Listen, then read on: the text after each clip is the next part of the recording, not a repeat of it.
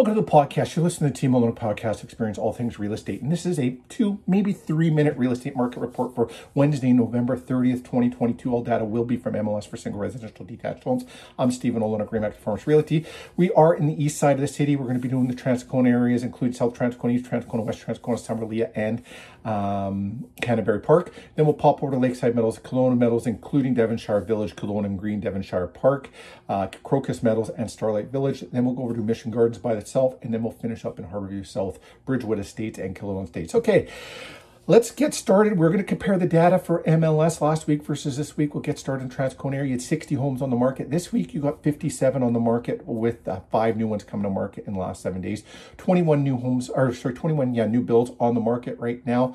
You currently have one penny sale, one sold. The one that sold sold below asking price, two sold last week, both below asking price. Starting about a shift in the real estate market is is a buyer's market now hang out to the end of the podcast. We'll uh, we'll chat about that. Lakeside Meadows, Kildonan Meadows area, 19 on the market. You're up uh, to 24 this week.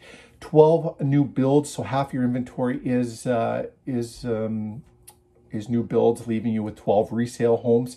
Zero penny sale, zero sold, and that is for the last two weeks as well. Mission Gardens, you had one on the market last week. This week, one on the market as well. It is currently penny at sale.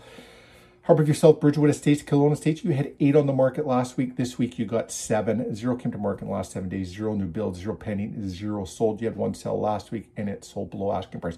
So as you can see, the sold numbers are down considerably as uh, from months prior.